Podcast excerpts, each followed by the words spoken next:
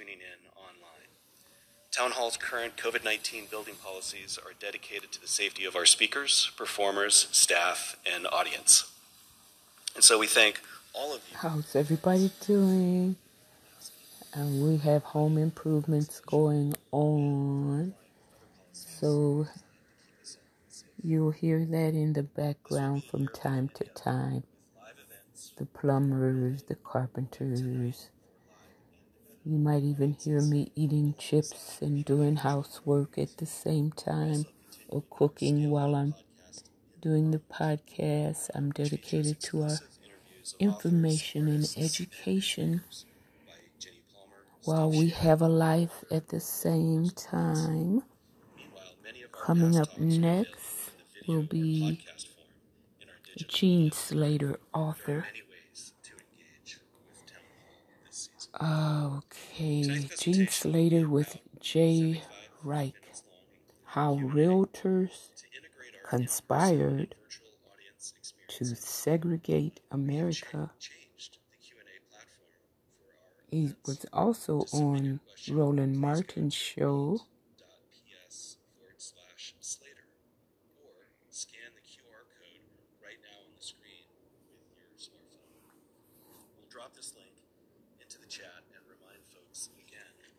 And it's now 5:52 p.m. on the West Coast Friday evening, October 29th. Just two days away from Halloween. Boo. Boo.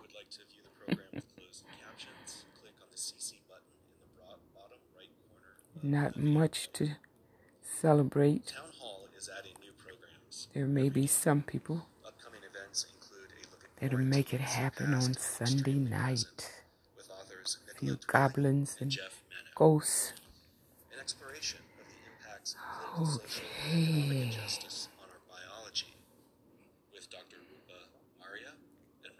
The Town Hall Seattle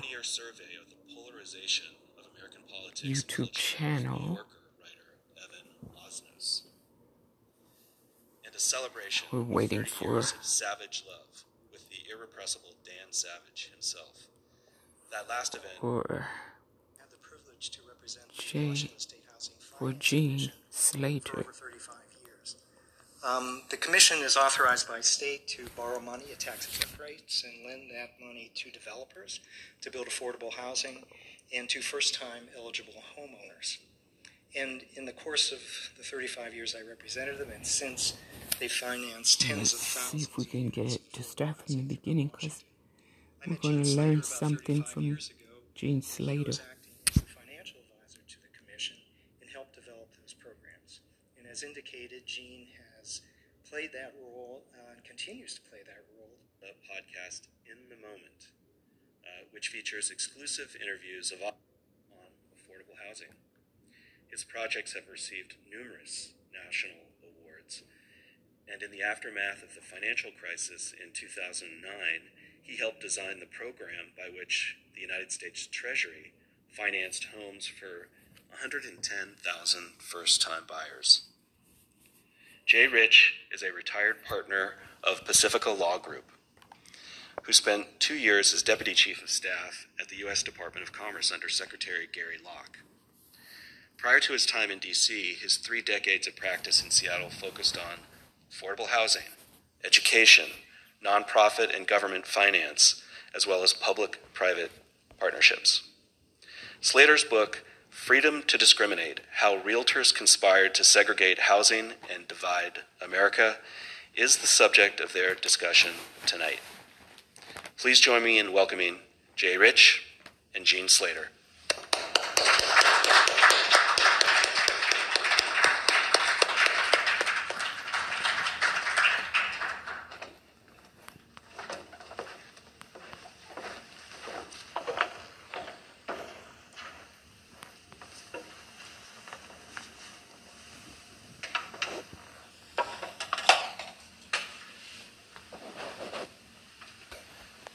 These work?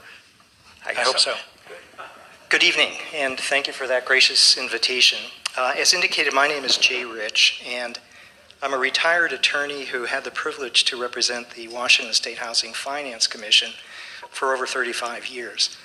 Um, the commission is authorized by state to borrow money at tax exempt rates and lend that money to developers to build affordable housing and to first time eligible homeowners. And in the course of the 35 years I represented them, and since they financed tens of thousands of units of affordable housing throughout Washington. I met Gene Slater about 35 years ago when he was acting as the financial advisor to the Commission and helped develop those programs. And as indicated, Gene has played that role uh, and continues to play that role to numerous local and state housing agencies as well as the federal government. But tonight we're going to talk about his book, Freedom to Discriminate How Realtors Conspired to Segregate Housing and Divide America. It's a hard hitting and well researched book that traces the professionalization and racial discrimination um, and political activism of the realtor, realtor community, starting in California but went nationally. Um, the realtors, and we're going to talk about exactly what they did, but over the course of many years, they were instrumental in changing the environment of housing throughout the nation uh, in support of racial segregation. Um, they developed a populist libertarian dogma that true Americans, uh, presumably white and Christian, have fundamental rights in property, not necessarily in the Constitution, but as a result of common law or their own theories. And that guarantee to them the unfettered freedom to discriminate in the sale of property and to live among those who they chose. Uh, this notion of individual freedom uh, obviously conflicts with the freedom of African Americans, uh, as advocated through the civil rights movement, to enjoy the benefits of property ownership. And in a larger sense, and perhaps a more insidious sense, this ideology, when embraced by conservatives in the Republican Party and in parts of the media, means that a host of so called, quote, guaranteed individual rights, beyond just owning residential property, for example, to own guns, to discriminate based on religion, to enforce the rights of fetuses, to go to term, to resist vaccination, these rights inevitably undercut the rights of others. In this world, the enjoyment of freedom and fundamental rights is a zero sum game. Conservatives are the genuine victims, they, they would allege, of an, act, of an aggressive central government seeking to take away these rights of true Americans for the unfair benefit of undeserving individuals. The rhetoric is astutely non racial, so that as a theoretical matter, every person who, for example, had been allowed to buy property can discriminate at will. But in the real world, this perspective clearly and intentionally ensures the continued advantages of those with historic wealth and power. So there's a lot of nuanced analysis to unpack in this book. So let's start at the beginning. Gene, welcome to Seattle. Thank you very much. Gene, let's start by understanding what motivated you to write this book in the first place. Yeah, in some ways, um, it's how little I knew. Um, that I had pieces of a picture without really understanding the whole thing. And uh, this comes in two, in two dimensions. And the book really, and what we're going to talk about tonight links these two dimensions, which is the history of residential segregation and the creation of this conservative idea of freedom, both of which were invented by the realtors. Realtors, local real estate boards, formed national associations, they organized the real estate industry. Um, so, in terms of my own background, so I, you know, I started uh, in housing 1970, looking at every abandoned building in the South Bronx and worked on, well, we started this firm in a farmhouse on the Mississippi River, 20 miles from the Xerox machine in Wisconsin, designed a home improvement program for Pittsburgh that fixed up 18,000 of the 72,000 single family homes. And I worked on those kinds of programs in many places, including Seattle in the early 80s. Um, and worked with realtors in South Central Los Angeles, worked on mixed income housing, worked on sort of all kinds of housing. But one of the things I learned as I studied the story was that everybody in this affordable housing industry is sort of dealing with the consequences and the aftermath of segregation and disinvestment. but very few have any sense of, including African American heads of state housing finance agencies, have any sense, as I've learned and talked about this, of how this actually happened. So that was one part of it. And the second was I was in a graduate human rights seminar at uh, Stanford where um, one of the questions I started asking was why is it that every extension of civil rights is viewed by, viewed by conservatives as a violation of American freedom, of individual freedom? How did that start? Where did that come from? I knew the realtors had used some of this rhetoric in the 60s, but I didn't understand what about it made it so powerful, where it came from, or where it came from in the history of defending segregation. So it was really in many ways, what I'm describing is the story I learned and the surprises I learned by putting these two pieces together, because I think when you see them together, you illuminate these two fundamental features of modern America that seem so basic. They're like the Great Plains, right? That we have black and white neighborhoods, and, and they're all half Americans view freedom as meaning, you know, what we hear on the news tonight. Um, and so when you start seeing how they're connected, you start seeing these fundamental divides in the country driven by the same idea. And that's what interested me about this. So let's start back at the beginning. Take me back to the beginning of the 20th century. Um, what did housing patterns look like in California and elsewhere in the country? You know, one of the myths that realtors used in promoting segregation was that segregation was natural and normal and historic, that it had always been this way. That's not the case. When you go back to the beginning of the 1900s, everywhere in the country, cities were not segregated. People lived where they could afford. If you were poor, you lived in poor areas, but those were dispersed and mixed as well, racially mixed as well. And if you go to places, um, border cities like uh, Washington, St. Louis, Louisville, um, Baltimore, hundreds of blocks were racially mixed in those cities. Um, in 1904 in Los Angeles. I tell the story through Los Angeles because Los Angeles and California, because they became the largest real estate board in the country, wound up with half the realtors, shaped so much of the national politics, and was the place where this ideology was really brought to fruition and influenced Ronald Reagan. But anyway, in Los Angeles in 1904, a black real estate agent um, proudly, you know, talked about how proud blacks were that they lived in many of the best neighborhoods of the city. They had chosen not to segregate themselves. They had many of the best services and infrastructure. And yet, by 1917, another African American in that city, 13 years later, so not a long time later, said, We've been encircled by walls, the whites, invisible walls. The whites surrounded us and made it impossible to go beyond these walls. Something dramatic had changed. And this changed before. Most of the stories you hear about segregation is, you know, African Americans coming in the Great Migration to Chicago in 19, you know, during World War One or to Detroit, and resistance. And it began earlier than that, and it began at the beginning of the 1900s and transformed first Los Angeles more than anywhere else, and then the country. And that's sort of the story that I'll, you know, sort of walk through. So what's interesting is segregation didn't begin as a, a, vast plan or a scheme or this is how we're going to organize ourselves or people have to live in particular are going to be confined to particular neighborhoods. It began rather as a solution to a, to a classic real estate problem, which was a problem of land development in the early 1900s. There was no zoning. And so when people built subdivisions, and, and you didn't buy a, you didn't buy homes in a whole subdivision. There was a subdivider who divided it all up and often put out just paper streets, some of which got built in Los Angeles. Uh, you know, in this era, there were ultimately there would be lots for seven million lots and a million for a population of a million by 20 years from later. So making a subdivision was like the easiest thing in the world in some ways. Nobody knew what they were getting. So a couple of the members of the early real estate boards. And real estate boards were formed, were founded, let me give that as a little background here, were founded around this era, Los Angeles in 1903, for example, um, were founded by the most established brokers in each city in a situation which later referred to as the wild west of real estate. There was no licensing.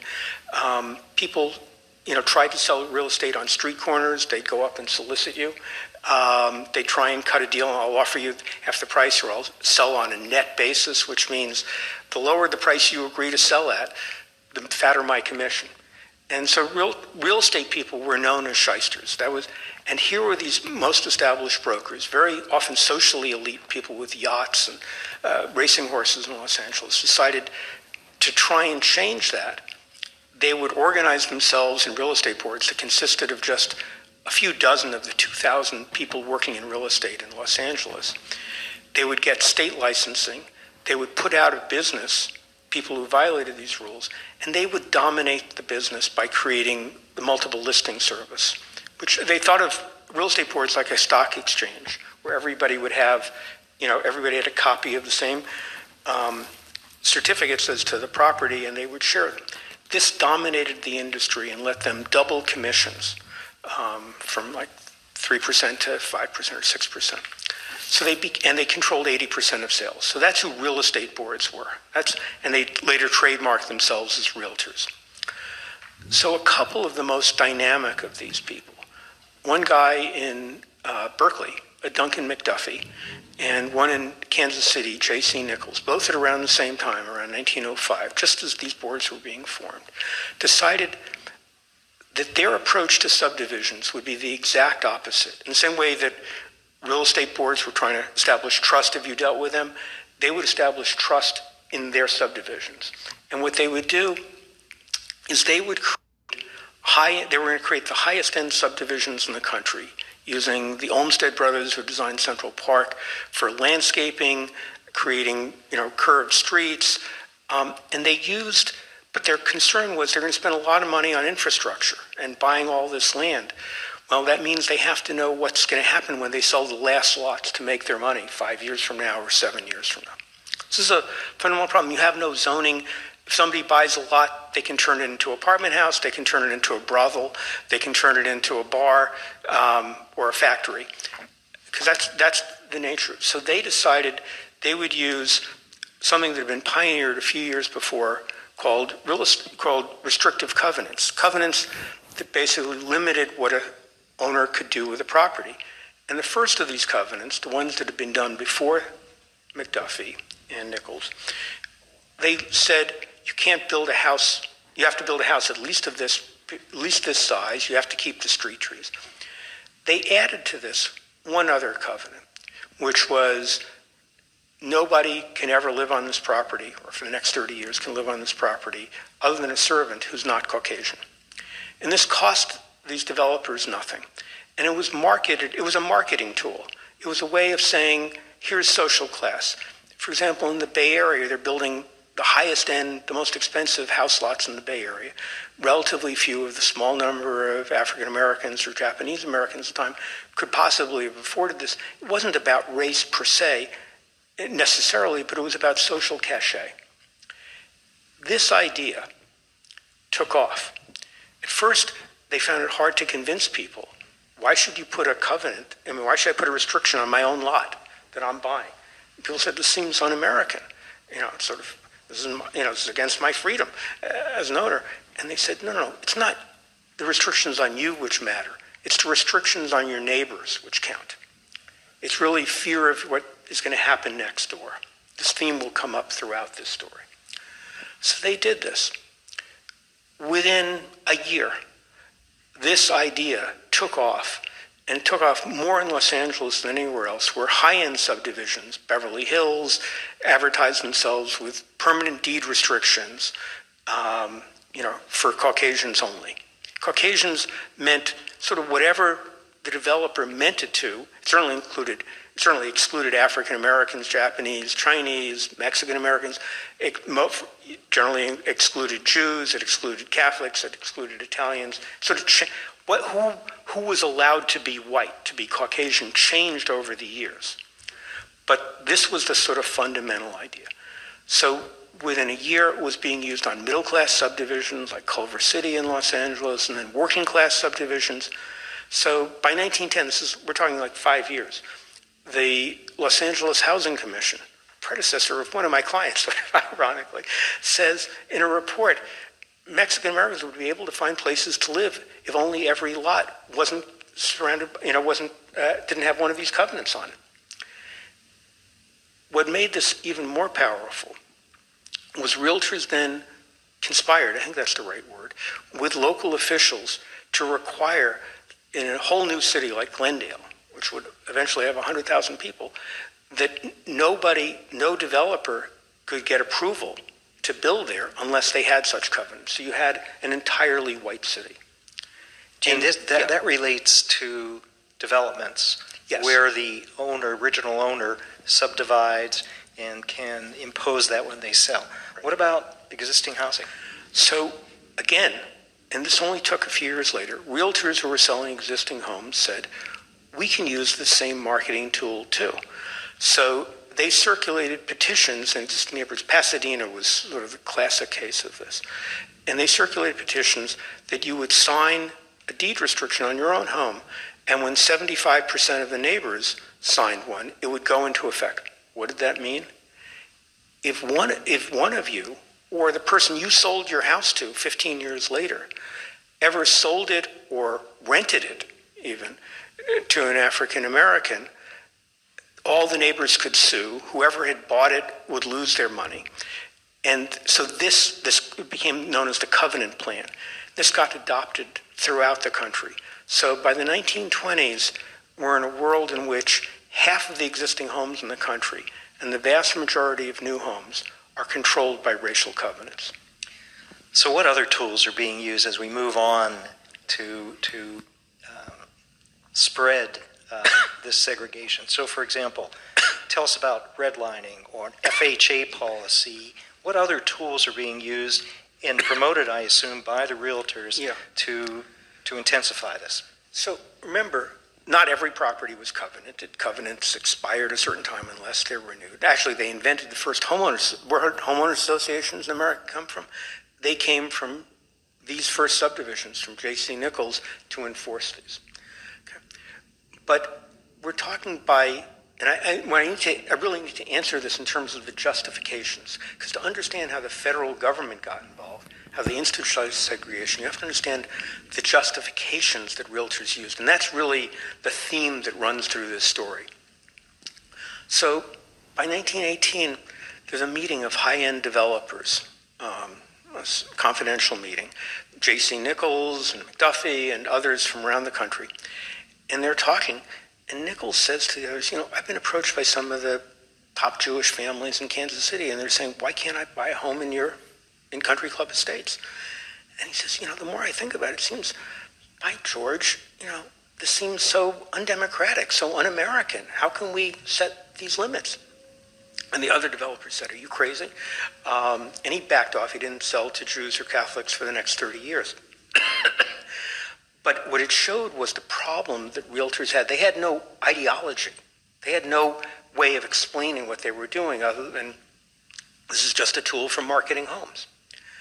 So what they decided was they came up very deliberately with an axiom, which they pronounced as being scientific and objective and economic, that undesirable human elements, this is the words of the leading appraiser in the country, undesirable human elements depreciate property values. Minority moving into a white neighborhood is going to lower property values, and they said by 50%. Every textbook in the country, and it was the realtors who sponsored and published the textbooks, every appraisal manual for the next 25 years stated this as an objective fact. The Portland Real Estate Board in 1920 says, not because of any prejudice, for we have none, but our members will not sell to any minority because it'll hurt property values. This method gave them a, an argument, a way of imposing this discipline on other brokers who weren't members of the realtors and of convincing owners not to sell without them. And they adopted a code of ethics in 1924 that said we'll expel any member from the business and we'll freeze out the business of anybody who violates that. This idea, this axiom, so accepted by every economist, became the tool when FHA was created in the middle of the, in the early depression. It was the realtors who were the key designers of it and the key lobbyists for it. it they, it became, they viewed it as their branch of the federal government. They created its programs, which were incredibly successful for white Americans. realtors in each city, three leading realtors in each city, drew up the bases of the redlining maps. Redlining maps was one of the rules, but requiring covenants was another. So you now had, if you fast forward, it's now 1939, and you're Herbert U. Nelson, who was the executive secretary of the Realtors nationally. He's sitting in his office in Chicago. You have a system which is almost perfectly designed. You have racial covenants in so many places. You have racial steering. You have the realtors created.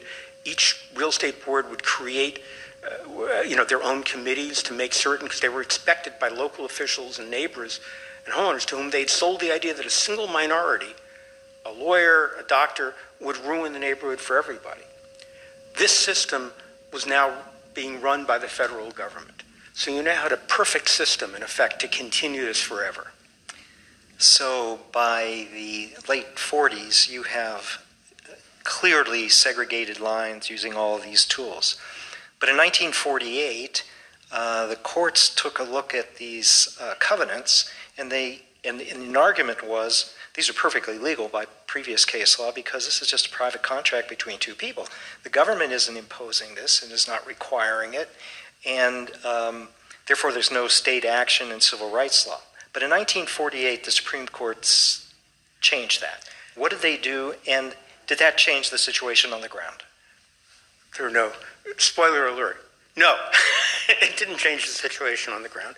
But let me give you the context, because again, it's about arguments. So it's World War II, and appraisers, some pushed by the NAACP and so forth, start doing studies about these property values, and they find out it's bogus. It's not true, and for obvious reasons. People who are restricted and can't live in 95% of neighborhoods, 98% of new homes, they're winding up having to pay 20 to 30% more for the same quality unit. So if they pay a speculator to be a, a shill to help buy in a, in a white neighborhood and they're paying extra, prices tend, if anything, in two thirds of the cases went up, not down. But that was not part, and it turned out Luigi Laurenti at uh, UC Berkeley went back, he went back to every author of one of these textbooks. Textbook, the talk, textbooks were taught at 165, 165 universities. And he said, Can I see the studies? Turned out there was never a study. Mid century America, our entire suburbs, were basically built on a lie. So, so this property value idea got discredited. So they couldn't use this anymore. And at the same time, you have millions of GIs coming back from a war that all the propaganda, which from both parties, had been this is a common war for freedom against racist dictatorships of Hitler and, and the Japanese. And here are these people coming back. Some courts start saying, well, gee, maybe these covenants really are unconstitutional. This doesn't seem like Ameri- you know, American. And President Truman appoints a, a civil, the first President's Committee on Civil Rights in response to an African American veteran, two hours out of the Army, um, having his eyes put out on a bus in uh, uh, South Carolina, and not, you know, and nobody's prosecuted for this. And he creates a president's committee to, to figure out what to do about civil rights. He's fearing the KKK is going to come back like it did um, after World War I. And this president's committee says the biggest threat to American freedom is segregation. To the promise of American freedom, freedom meaning freedom for everybody, shared freedom. And they say it's the first recommendation, two recommendations, key recommendations that Truman can do himself. One is desegregate the armed forces, and the other is intervene in the case the NAACP is bringing against racial covenants in the Supreme Court. Supreme Court unanimously have to say only six members, because three of them recused themselves, presumably because they had racial covenants on their own home. The Supreme Court says, you know, for a court, it's one thing to have a private contract, but for the court to enforce racial covenants, that's government action. That violates the 14th Amendment. How do realtors respond? So you have to understand they've built up an entire system and a set of business practices and expectations among their clients as to this is what they're going to manage for them. So the Los Angeles board puts together drafts a U.S. constitutional amendment to overturn the 14th Amendment. They approve it, and the California Realtors Association, and it would basically create apartheid. This is 1948, the same year was apartheid was created in South Africa. Their lawyers say to them, "You know what? Don't you don't need to do this. This is unnecessary. It's provocative. Um, it, it's you know you can do the same thing quietly. You can do it by racial steering, by simply making certain that nobody can work in real estate who does this. They use all sorts of methods, and if you just take the entire from 1948 to 1960 as a single thing, this method is so effective, it intensifies segregation. In the entire decade in the San Fernando Valley, 750,000 people, all the white areas, the Fair Housing Council there learns of one black family that could buy a house. So you're, you're saying racial steering, meaning that the realtors will do what? Steer. If you come in, if you're a black family and you come in looking for a house, they'll say, "Oh, that sign you saw, that's already that was just sold," or they won't have the keys. Uh, the stories from the interviews of realtors from this era, I sort of you know lay out in the book. Um, endless stories of deception and so forth. But more important, any realtor, any broker, anybody who works in real estate who dares to even show a house to a minority is going to be frozen out of the business and is going to have to find another line of work. So segregation continues despite the fact that the uh, covenants have been declared unconstitutional or at least unenforceable. Um, so then we have actions on the political scene from the civil rights movement. Um, fair housing laws at both the state and the federal level. Um, in fact, California passes a fair housing law. How did the re- realtors react? So these laws started getting passed around the country because precisely because segregation had remained so strong after the Supreme Court case, and here were the people who had pushed it, and they said, we have to do something, so let's pass a law saying there can't be private discrimination. Okay. Um, and they start passing these laws in a bunch of states. In a couple of states, because this is important, there wasn't, didn't have to be this way, didn't have to be opposition. In Massachusetts and Colorado, the realtors, after some discussion, decided they could live with this, and they supported the law. In California, in most parts of the country, in Washington State, in Seattle, where this became an issue, in Tacoma, um, in Detroit and Chicago, virtually everywhere else in the country, the realtors decided they would adamantly oppose this. But they're losing in the legislatures, and they're losing in the legislatures for a very key, for an obvious reason, which is how we're now in the height of the civil rights movement. Is, we're talking 1963, okay? And King's speech at the March on Washington. The Civil Rights Act is, you know, going before Congress. Lyndon Johnson's about to be reelected by the largest mar- or elected by the largest margin in our history. How, in that climate, do you defend segregation? The realtors had used a line starting after World War II, when these returning GIs were, called saying, it's freedom of association. We have the right, every race, and every race has the same right, but it's basically a part of America, part of the Constitution, not part of the Constitution, that we have the right, everybody has the right to live in a neighborhood just with people like them. Blacks have this right, Chinese have this right, Koreans have this right, whites have this right. So we have this right.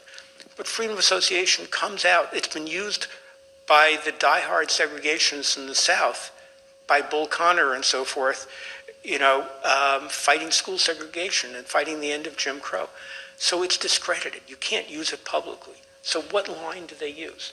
So here they are. They decide to oppose this fair housing law in California by putting on the ballot a state constitutional amendment that says neither the state nor any city can ever limit the absolute discretion of any owner in renting or selling property or using a broker to do so. So does much does this wording sound like the Bill of Rights that when they put on the ballot and pollsters canvass uh, African Americans in Watts, 65% of them say, well, that sounds like a good idea until they're told what it means. So they put this on the ballot, but their problem is they're politically isolated.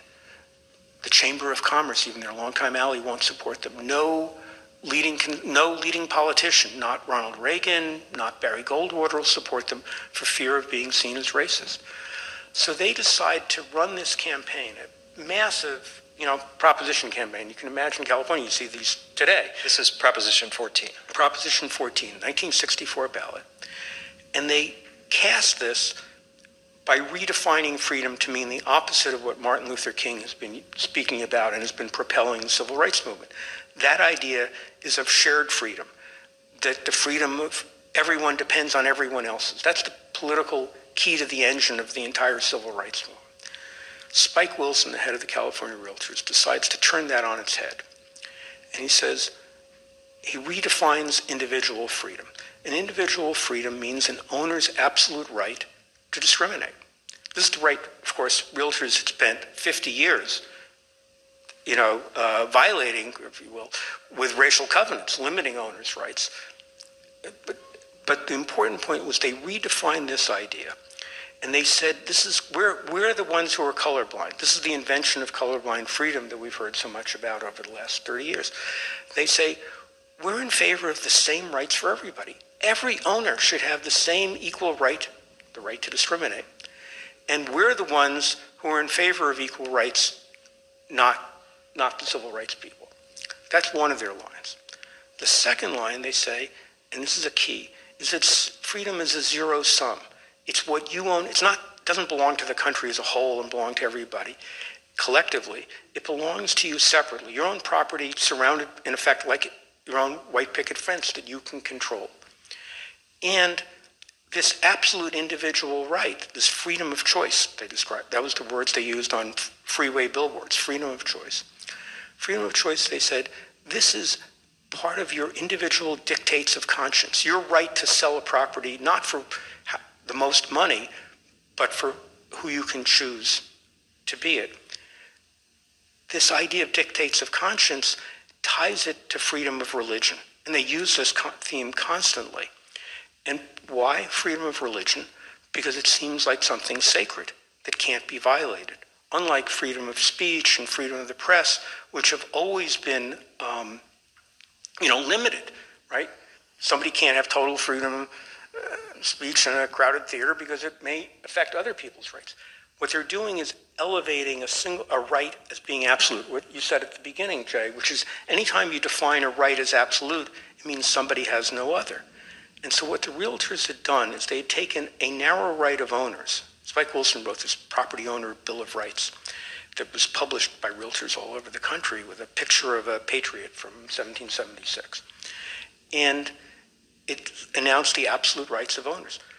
There's never a word there about the right to buy a house or to live in a house in the first place. So if you, so the key to colorblind freedom, to all these ideas, is what you exclude. This argument was so effective because what it said to millions of moderate whites who didn't want to see themselves as racially prejudiced was to be in favor of Proposition 14 didn't mean you were prejudiced at all. It meant you believed in and supported individual freedom. So here we are at an election in California.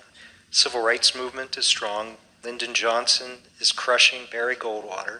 Reagan doesn't support it. What happened? Johnson wins by 60% of the vote.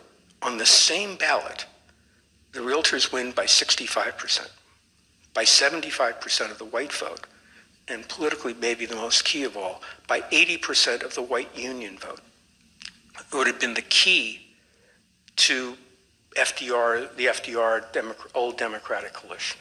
Split the coalition, and it it showed. Did you want to no. jump in? Okay, so it so it showed, and this proposition it would be ruled unconstitutional two years later. But what it said to conservatives around the country who've been devastated by Goldwater's defeat of the of the 65 million votes in the election, 24 million went for Goldwater, you know, 40%. And of those people who were surveyed in, um, you know, exit polls, only a quarter of them voted for him because he was a conservative. The rest simply because he was, you know, national party leader. So you now have conservative movement on its heels. What do they do? Here's a message. Here's a way of talking about freedom that can be used on any issue. When it's declared unconstitutional, the moment it's declared unconstitutional, Ronald Reagan is running for governor of California, says, dips his feet in the water and says, you know, this is, this is these justices of the court who are violating the popular will.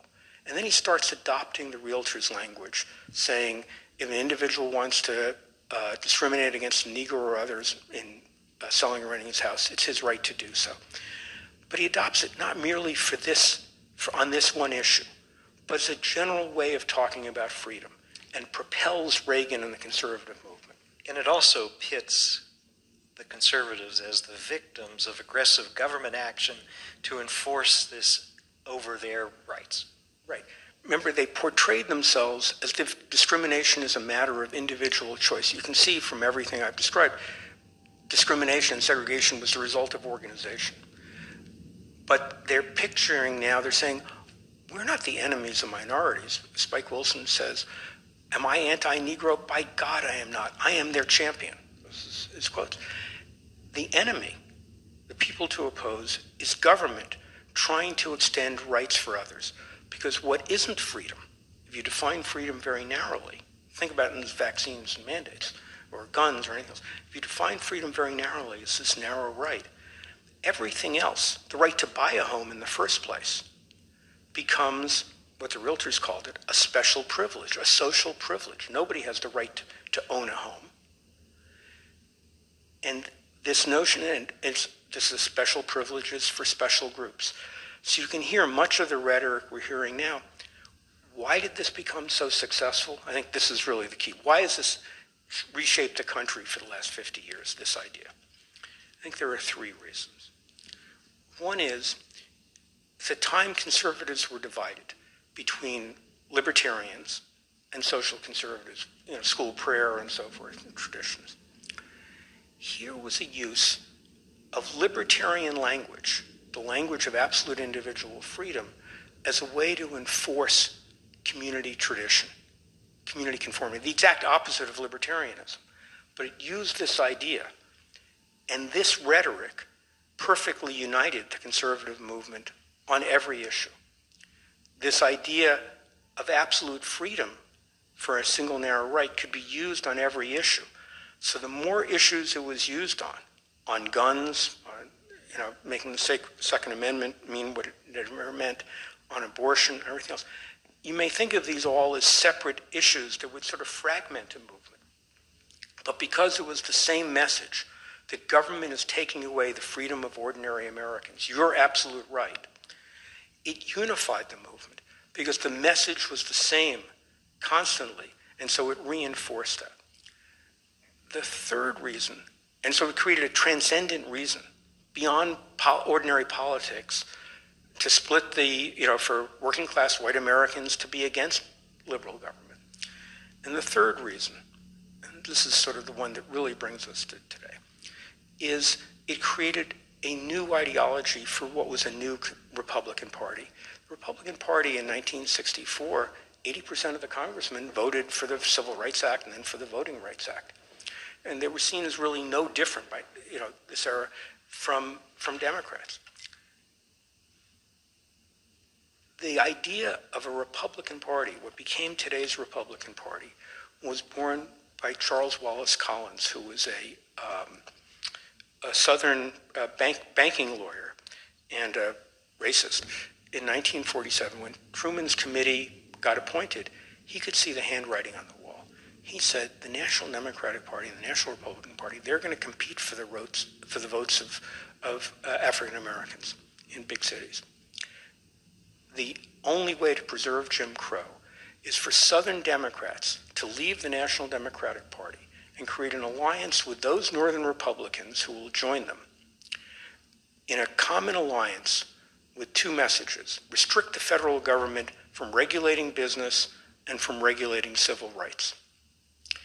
This led to the Dixiecrat Rebellion in 1948 when Strom Thurmond ran outside the Democratic Party. But in 1964, after Goldwater won five southern states, and Strom Thurmond joined the Republican Party, such a party was now possible. This was a new idea, a national conservative party, something that didn't exist. But it needed an ideology that could work both in the North and in the South. The realtors had been forced because they're working in California, in a liberal moderate state. to use language of colorblind freedom that could work anywhere. If it could work in California, they could win elections anywhere. So it created an idea, together with this notion of uniting the conservative movement, that could shift the country to the right for the next 50 years. Before we go too far and talk Yeah. about vaccines, I want to get back to housing for Yes. a second. So here we are um, with a populist notion, a libertarian notion that actually supports segregation in a way. We've got it on the ground, even though a lot of the legal issues um, are, are going against it. What's the future for desegregating our communities?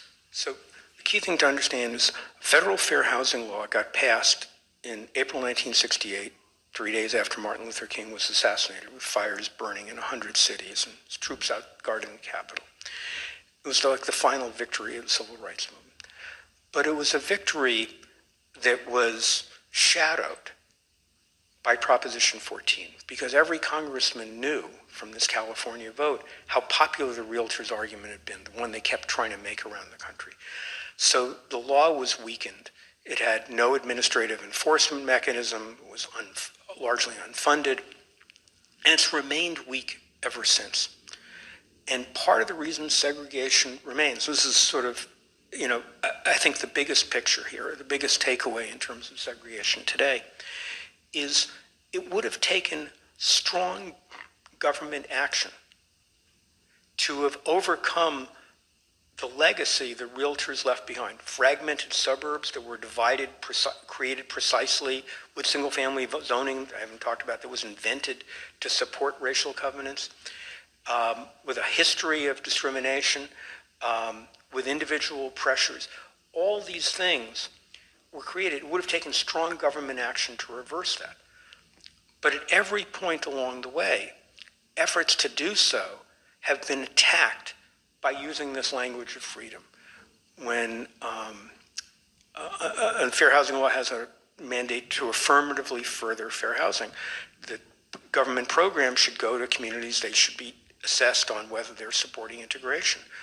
When George Romney, Nixon's uh, Secretary of Housing, sort of took this seriously in 1970, Lincoln quashed this by saying segregation is the result of individual choice of majority and minority individuals, the realtor's language.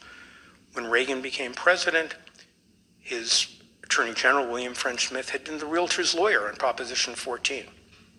They basically dramatically reduced enforcement of fair housing. Um, in 2020, after the Obama administration had tried to publish again this framework for housing, the Trump administration said, we're going to defend the suburbs against low income housing. So fair housing has always been a target. And so if you ask what can be done, at one level, there's specific things. For example, if realtors who still often engage informally, I mean, official position of realtors is very much in favor of fair housing. But in every study, you see it individual real estate agents, appraisers, lenders turning down African Americans for loans at twice the rate of whites with the same credit scores. There's individual discrimination. If the penalties for that was you lose your license, and you lose your license as a federal regulated institution, that would make a difference at the individual level. But at this broader level, dealing with zoning and dealing with communities, it's this issue, it's the, it's the power of this idea of freedom and its power in our politics and what it's led to that makes it so hard. So I'd like to open it up to some questions. I have some more if we don't have enough, but um, there's a very good question floating around, and that is can you address segregation with respect to multifamily housing? And especially how that relates to zoning and probably packing in um, into smaller areas multifamily housing, and I guess raising the cost as a result.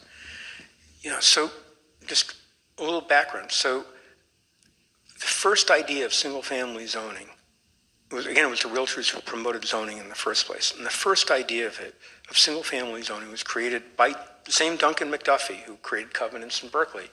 In 1916, he wanted to protect the area around his subdivisions. He built homes, by the way, for 35,000 Californians, all of which were racial, racially restricted. Um, he wanted to protect this against a, what he called a Negro dance hall that might get built nearby, he created single family zoning. That was the first model of single family zoning, and its history comes out of that history. So, single family zoning has been used as a tool of racial segregation. Um, it was actually in Massachusetts, sort of, you know, overturning. I, I didn't realize this in the 1920s when they passed zoning. They require a two-thirds vote to overturn single-family zoning. They changed that. So there's a, a big battle going on about that. And to give you a flavor of how this idea of freedom affects us, in 2015, uh, Marco Rubio and other, other Republicans introduced a bill that would basically say to end this mandate under fair housing and say there's a freedom of community choice, a freedom to zone. So, freedom meaning the right to exclude. So, this is an ongoing battle at every level of our government. And multifamily? Well, that's what multifamily is about being able to have something other than single family zoning. You know, I think it's interesting. I don't know if you're aware of it, but there was a relatively hot political issue in Seattle uh, because of our need for additional housing, primarily multifamily. And we're zoned a high percentage of Seattle as single family, and a real issue of whether we should push back on that to change it. And you could argue that it has racial overtones for sure. It probably was developed out of that. But now it's about mixed income and providing housing, given our housing crisis. I mean, there are lots of issues here. We're dealing with an affordability crisis. The, the notion is how can one take a collective view of an entire metropolitan area as opposed to the fragmented view of individual suburbs that were created? So it isn't like there's a single right answer to this, but the notion of balancing all these needs is sort of the same notion of balancing the rights of everybody. So let's go back to your definition of freedom, or two definitions of freedom. Do you see a route forward to uh, basically rationalize the two, are we in conflict in the zero sum game inevitably? Part of the problem, uh, two problems, that, you know, in 19, at the March on Washington, when Martin Luther King spoke, he used the word equality once and freedom 20 times. And since then, since conservatives have adopted this language of freedom, liberals and progressives largely abandoned freedom as their issue. And so during the last election, it's the Republicans who say, only people who vote for us are the only freedom loving Americans. So it's, and part of this came out of viewing this language of freedom as purely, you know, it's just a cover for racism, but not realizing how powerful it is, how important it is, how it gets so many working class, white working class Americans to vote against their own economic interests or their own health um, in its name as a sacred value.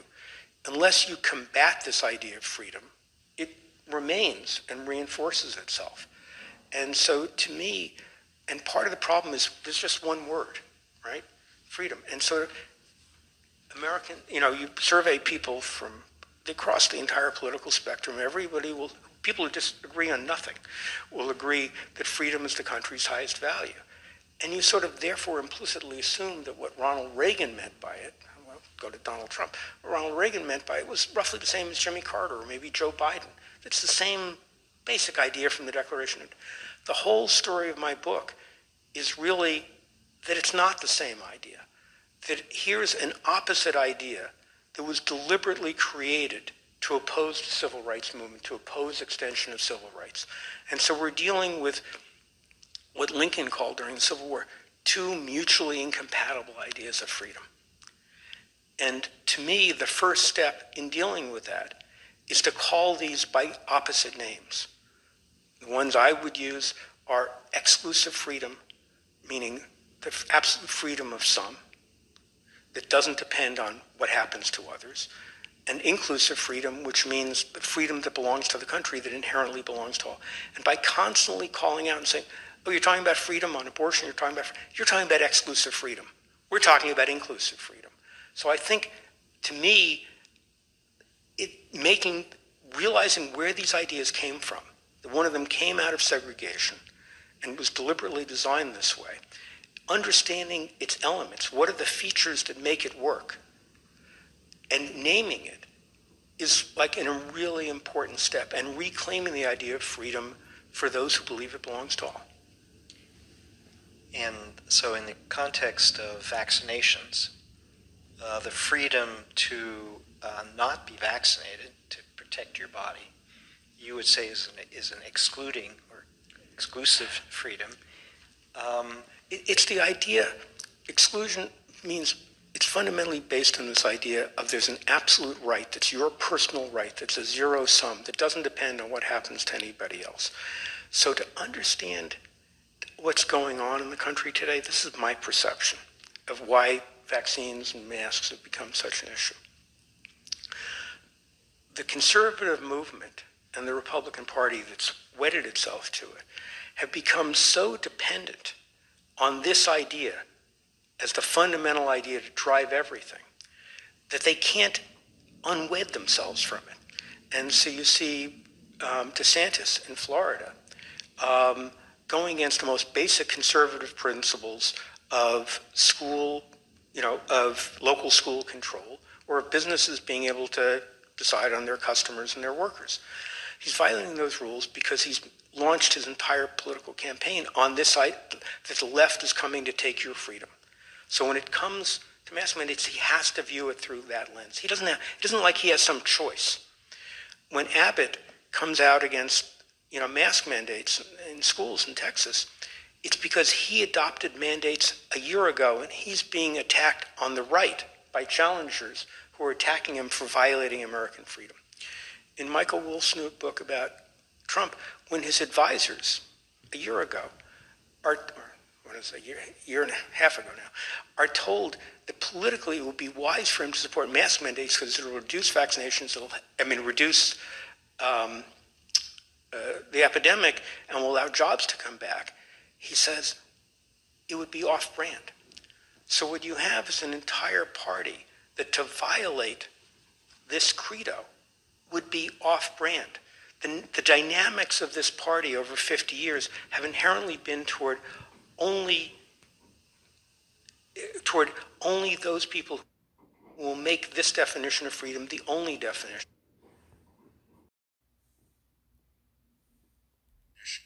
So it isn't like, you know, it's, it's easy for people on the left to think these people are crazy or why are they adopting these things? They don't have a choice. They've, they've, they've trapped themselves. I don't know if trapped is the right word. They've put themselves in a position in which this is the only issue. So we're looking for more questions if people have it. Um, otherwise, how do you see them working their way out of this trap? Don't have to give them advice, but I'm just curious how, how you think this might uh, turn out. I mean, I think they'll, well, part of what's happening is, and you can see it, I mean, in the last year, uh, you know, you know, between January 6th and the mask mandates and the vaccines, more and more, this notion has, is an irreconcilable, it's irre- it irreconcilably divides us. And that was its purpose. The purpose of this idea of freedom was to cement divisions, originally racial divisions in real estate, but it's to cement divisions. Using freedom this way can only do that. It can only reinforce divisions and make them irreconcilable and make them seem that to do anything else would be to violate a sacred principle. So, so I think we're on a path toward making these things irreconcilable, and the only way to, to respond to it is to recognize it for what it is and respond to it in terms of freedom itself. So if it is irreconcilable and in conflict, then someone is calculating that there are enough votes on the one side as opposed to the other or that if you don't have enough votes, that you can limit other people's voting rights. I mean, it, it threat this idea of this idea of freedom being so important. It inherently overrides democracy because it's it's based on the idea that freedom belongs to those people who deserve it the most. For the realtors, it was the people who happened to own houses at that time, who by definition, since the realtors kept blacks from buying houses, were only white people. But it's the idea that freedom really belongs to some people, that they deserve it. And that's what it's an issue. There's a really wonderful question uh, out there. You have laid a lot of culpability on realtors. I'd say that's an understatement. How have they received your book? Well, I, I haven't heard. Um, um, I did get photo. No, no, no. Well, first of all, look. In 1968, after the Fair Housing Act was passed and after another Supreme Court case, the realtors announced in their publication, they gave advice to all their members. They said, um, we have to stop. We can't continue arguing this. They said the Supreme Court decision, particularly, is so definitive uh, against housing discrimination that we can't do this anymore. And they said, sort of laid bare all their arguments about colorblind freedom. They said the Negro, as of today, is a free man when it comes to real estate. And they changed the name of all their associations, all their organizations. Now the National Association of Realtors was called National Association of Real Estate Boards before that. They changed it, and on their official letterhead it says, we acknowledge the past. We acknowledge this history. And they've kept all their archives. I spent two days at their archives, you know, going through the, the files. They've kept all this. They acknowledge this past. They're very publicly on record in favor of fair housing. Um, I don't know, you know, I don't know how they'll react to my book. Well, I think um, I've enjoyed it a lot, and I hope everyone else has. And I think with that, we'll call it evening. And thank you all for joining. The book is Freedom to Discriminate How Realtors Conspired to Segregate Housing and Divide America by Gene Slater. Thank you very much, Gene.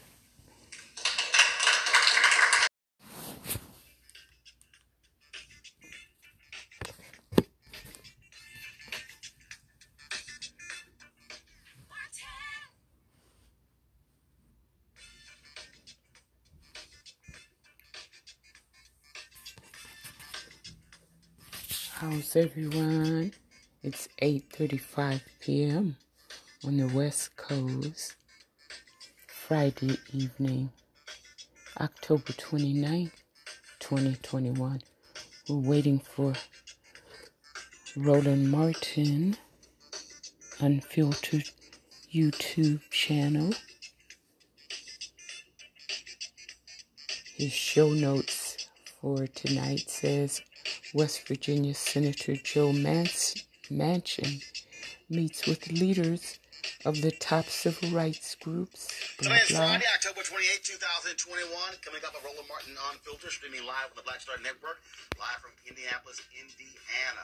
Uh, civil rights leaders, they meet with Senator Joe Manchin over the For the People Act. The question is, is he going to do what's necessary in the filibuster? We'll talk with Melanie Campbell, the National Coalition of Black Civic Participation, about that particular meeting. Also, it's a do not call list for cops. Uh, in Maryland, uh, two states' attorneys have made it clear these cops have serious credibility issues and they will not call them to uh, the witness stand in a significant number of cases.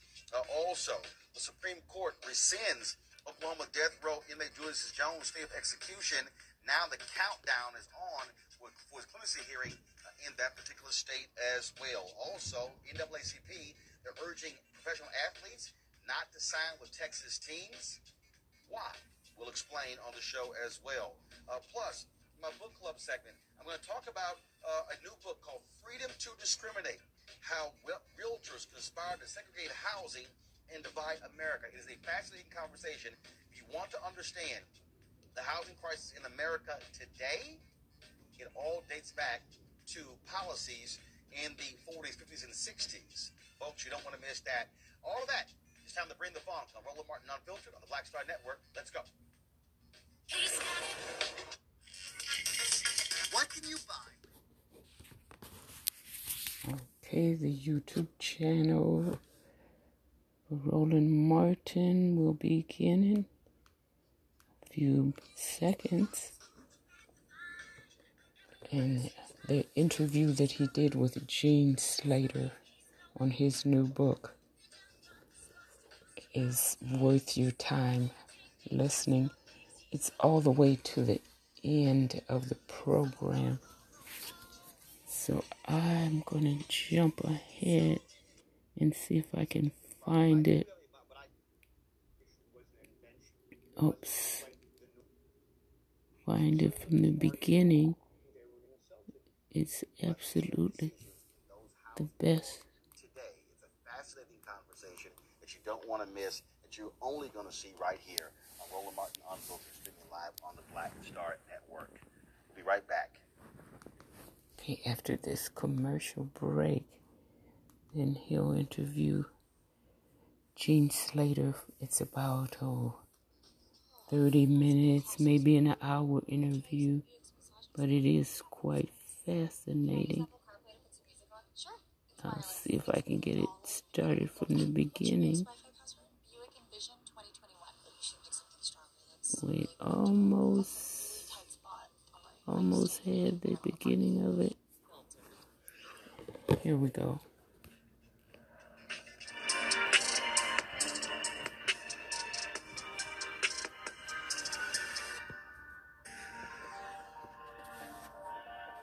Let's get get right into it. it. It's very interesting to me. Whenever we have this conversation and folks talk about, oh, well, you know, African Americans, I mean, look, we're all on the same page and, and, and we're all in the same boat. And, and these things dealing with race, those things were just so long ago. And what I keep trying to explain to people is that you cannot negate what has happened uh, since 1619, but you can't also act as if everything stopped for African Americans uh, with the end of slavery. You have to deal with the 92 years of Jim Crow. And one area where we are still impacted in 2021 is housing segregation. Yes, that's exactly true and we talk about that. So, so bring us in, terms of into 2021, uh, into the 21st century, where the average person uh, walking around doesn't really understand how devastating uh, housing segregation uh, has been and how it continues to impact African Americans and others. Right. Well, first of all, I think it's important to understand that housing segregation was an invention. It wasn't like the norm. It wasn't it was part of the myths that the realtors promoted that segregation was always the way it was. Segregation was invented. I mean, it was the same way as the airplane was invented at about the same time in the early 1900s as a marketing tool by the country's realtors, who then used racial covenants, racial steering, um, shaped federal programs, federal housing programs in the Depression, all to enforce segregation. And there were great battles uh, finally, when this continued by the early 1960s, African Americans were excluded still from 98% of new homes, 95% of existing neighborhoods. Um, and with tremendous disinvestment because all federal money and federal investment went into the all white suburbs that were being created. And that legacy from directly from that history, from the differences in, in house wealth that were created in that era, from the creation of single family zoning, which realtors um, were the key promoters of as a way to support keeping uh, cities all white and fragmenting local suburbs, that legacy of the view that an African American or minority moving into an all white neighborhood would destroy that neighborhood, that, that legacy remains and remains powerful. One of the ways um, one of the best examples of this, I think, was a study done by the Federal Reserve Bank of Chicago in 2017. They looked back at the lines that were drawn on redlining maps in the 1930s. Um, redlining maps were created when the realtors shaped FHA. They were its key lobbyists. They helped draw up the maps. And what they did was they said, okay, and the maps, by the way, everybody talks about them now, but at the time they were secret. The NAACP didn't have copies. Nobody had copies of them. Um, what, so they looked back. Federal Reserve in 2017 went back and looked at the lines on those maps where they were drawn simply down the bar, you know, the, the edge of a street. And at the time, there were very little differences on three blocks to the right and three blocks to the left, six blocks to the right, six blocks to the left. They were arbitrary lines that were drawn to try and distinguish neighborhoods where presumably it would be all it would permanently be all white, and so that the federal government could make loans. So they looked at the differences. Back in the 1930s, there were almost no differences on either side of these lines. In 2017, these differences had were tremendous in terms of home ownership rates, in terms of the prices of homes, in terms of housing condition and overcrowding and investment. So, in effect, the history of that era, the legacy that was created during those 60 years of formal segregation, government backed segregation, has compounded over time. It's compounded, as I say, geographically in terms of, and you know, by cities, by single family zoning, by fiscal zoning, by what can be invested in areas. It's compounded in terms of racial wealth. When blacks were denied the ability to participate effectively in FHA programs, in VA programs, in the loans that were made by banks for decades after decades, this had, at a time when housing prices were roughly, you know, a fifth in real terms what they are today, this has had an enormous impact on, on the country today and on the persistence of segregation. So I think there are these direct economic legacies, um, but there are also political legacies as well, which have made, which have tremendously weakened efforts at fair housing and efforts at integration. So, and this is the thing that for so many people, again, especially a lot of white Americans, who don't understand how deep embedded this has been in our system. You know, we're not talking just about that southern town. We're not talking about oh uh, this particular area uh, in, uh, the, the, the, in, in the ghettos or the slums uh, of New York. No, what we're talking about was national. We're talking about how the federal government, the purse, billions of dollars, created this racially segregated system that we have been a- trying to claw our way out of. And then when we look at our neighborhoods today, our schools today, when we look at the resources in these areas, when we look at what was built and what wasn't, when we look at what is dilapidated today, all of these things go back to this housing segregation in the United States of America. Yes. So, you know, I've worked in, you know, housing, affordable housing for 50 years, starting with looking at every abandoned building in the South Bronx in the 1970s. Worked on all sorts of things, and you know, in 30 states and you know, hundreds of cities. And one of the things, without my understanding the history of it, was the similarity of the patterns of, you know, inner city ghettos, of borderlines, of all white suburbs as though this was somehow a natural phenomenon. It was just always this way. It was this way because it was created this way. The realtors, which is was the organized real estate industry, the local real estate boards in every city in the country, were the ones who created and promoted residential segregation, would kick out any and freeze out of the business any realtor who sold to a minority in a white neighborhood. That was their code of ethics. And they imposed this system system of racial covenants. And then in the 30s, they shaped, they were the key lobbyists for the federal housing programs, which then took the racial system the realtors had created informally and ad hoc, neighborhood by neighborhood, you know, going around organizing petitions from neighbors paid by Bank of America and other banks to get petitions for racial covenants. This was now organized in an institutional way by the federal government the Federal Housing Administration and the creation of long term, fixed rate, low down payment mortgages that didn't exist at the time was probably the most powerful invention in the history of housing finance in the history of the world. It helped create afford- tremendous affordability. You could buy a home for less than it cost to rent. But that program was designed and shaped by the realtors to work for white Americans and to keep areas exclusively white. And so the reason the patterns are exactly the same in 350 cities is because they were designed to be exactly the same out of the same blueprint, which then had the consequence. Picture, picture the 1930s when if you're a developer, you're a builder, and you're building, you can get an FHA commitment only if you show you have racial covenants or you're in far off suburbs, far from any minorities, you can get a commitment for 100 for 100% financing. uh, 100, on 100% of the homes in that area, you can get a commitment for all the dollars that it's going to cost you to build that, sometimes for more than that. Um, but if somebody wants to invest in housing in in a mixed racial neighborhood, they can't. There's no money for that at all. So it was like starving some areas and putting monies elsewhere.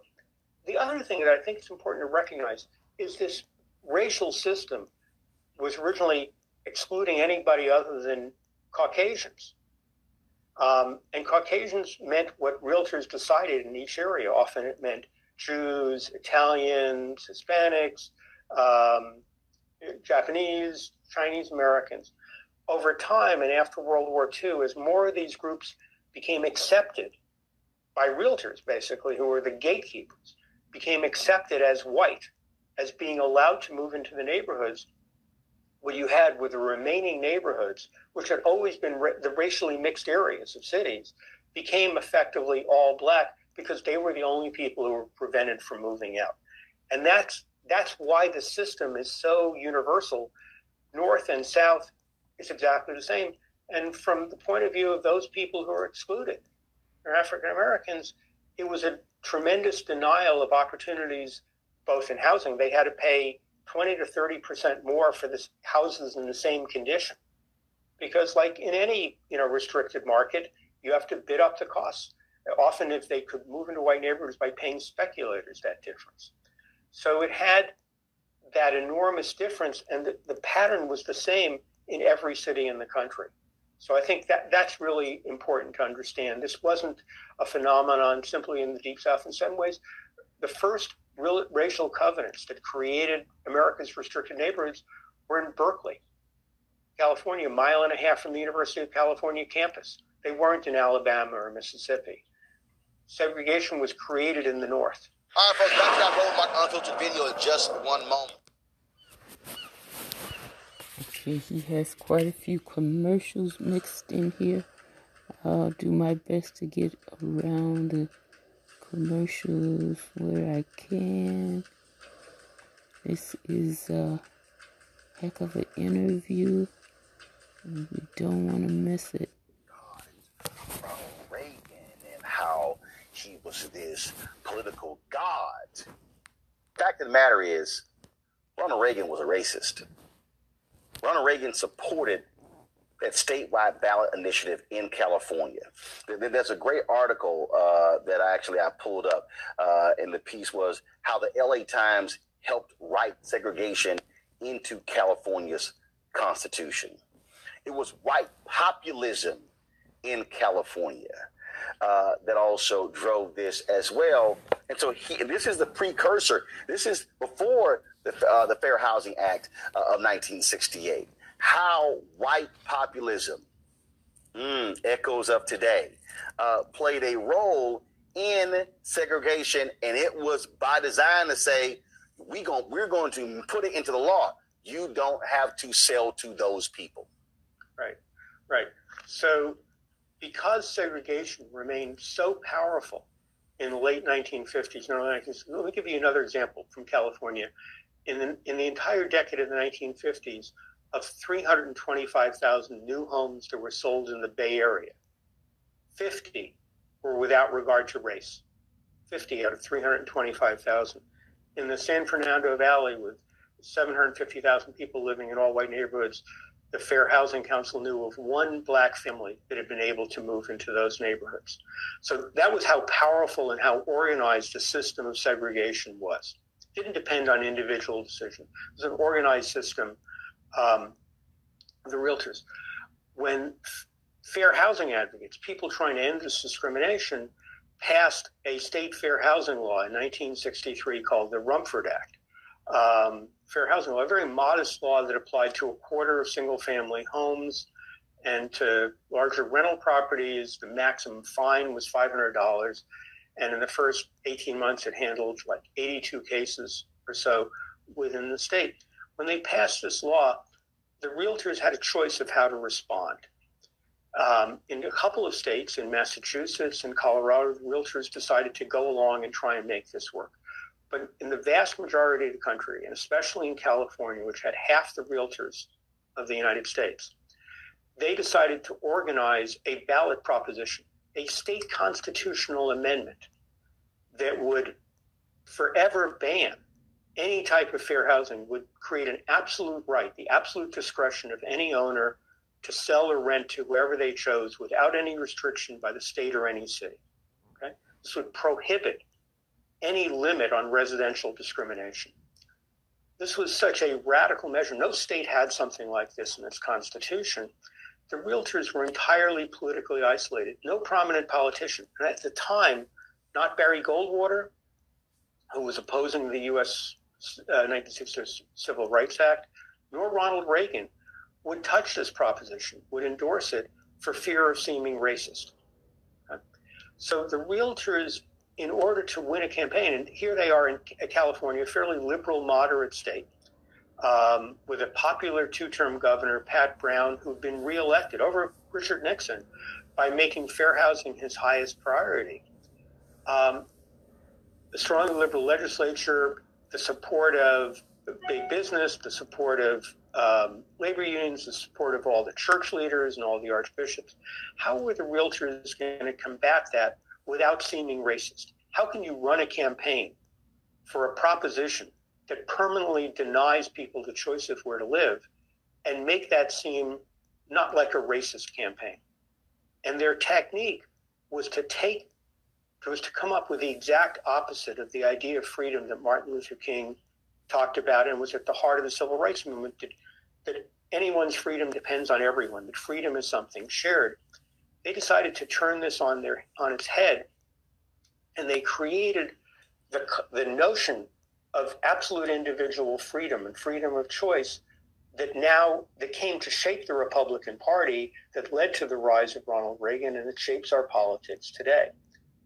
And uh, what was at the heart of this was a couple of a couple of techniques, and it's important to understand these techniques because this still drive American politics on issues from vaccines to masks, um, you know, to guns, uh, to abortions, um, campaign contributions. It's the same idea. Rather than freedom meaning something that the role of government, the Declaration of Independence, is to secure these rights, to balance the rights of all so that nobody dominates those of others, just like in freedom of speech and freedom of press, where government has to balance those rights, was to create an idea that freedom isn't that, that freedom is your absolute personal property, like your home, with your absolute ability to do whatever you want, regardless of the rights of others.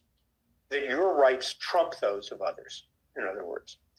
And that was the idea they created. And they called this, they made this into the mantra of colorblind freedom by saying, we're in favor of the same rights for black owners and white owners. What was that right? The right to discriminate. Um, so they argued they were the ones in favor of equal rights, trying to steal that message, you know, from the civil rights advocates. And they did something. They they then took a narrow right that nobody had ever talked about, the right of an owner to decide they didn't want to just sell for the highest price, but to pick the race of who they were going to sell to a right nobody had ever talked about, and realtors have spent 50 years violating with racial covenants. They took that right and they elevated it as being the litmus test of American freedom itself. The same, and by totally ignoring the right to own a home, the right to choose where to live, the right to rent, they left out all those other parts and said, this is freedom. The same technique could then be used on guns, on abortion, on campaign contributions to elevate a single narrow right and say this is the litmus test of freedom itself. The set, this other thing that they did was conservatives at the time were quite divided between um, social conservatives who were in favor of tradition and you know school prayer and so forth, and wanted government controls to enforce tradition, versus libertarians who were against government restrictions. So what the realtors did was they created the language of they used the language of libertarianism, of individual your absolute individual rights, to do the opposite, to enforce past social traditions and say nobody can challenge it. In effect, it said you have an absolute individual right to a conforming community, and that's what we see today throughout this. And by creating a racially neutral language of freedom, they created the ideology for what became a new Republican Party.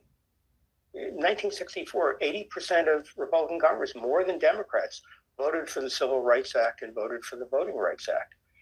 This was a new, a new Republican Party emerged, one that had first been designed in the late 1940s by Charles Wallace Collins, a Southern racist banking lawyer, to say if Jim Crow was going to be preserved, they needed an, this Southern Democrats needed to leave the Democratic Party and join with those Republicans who would agree to not want to restrict uh, local control of, of right, of civil rights, in return for the federal government being kept out of business regulation. That party became possible in the mid 1960s. And in the midst of Goldwater's debacle, this ideology became that ideology, and Ronald Reagan picked up the language of the realtors. He didn't support Proposition 14, the realtors proposition, at the time because he was of being seen racist.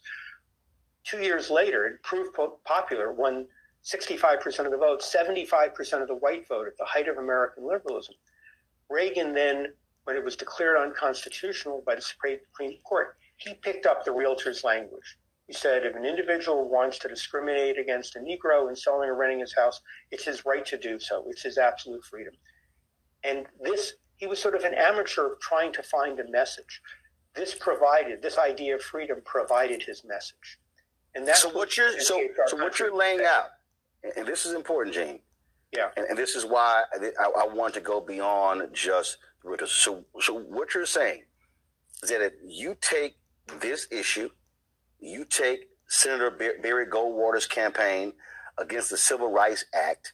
Uh, and a lot of people don't understand that the likes of William F. Buckley and other conservatives were in support of civil rights, but it was Goldwater's position, this notion of freedom, that shifted, shifted the party. That you take Goldwater's position, you take this proposition, you take Reagan embracing the language that is what has established today's modern day Republican Party. Today's today's yeah. modern day Republican Party has been born out of supporting segregation. It came out of an idea that was designed to permanently divide Americans racially in terms of residential segregation. And they took this idea of using freedoms, your absolute right to permanently divide people, and they applied this to everything. So, to understand why this is important, imagine a conservative movement that consists of all these very diverse causes, with some people caring about abortion, some people caring about guns, uh, some people caring about limiting civil rights. You had all these diverse, campaign contributions, or the Koch brothers about business regulation, climate change, whatever. You have all these diverse issues. What unites them is the same vocabulary, the same idea that absolute freedom is what's at stake. And so instead of a sort of adventitious alliance of disparate groups that could break up easily over many issues, you had the same reinforcing message that liberal government is out there to take your freedom away. And that, that's what, and it's the dynamic of that message that's driven this party, Republican Party, so that only those people can aspire to lead it who endorse this and who view this.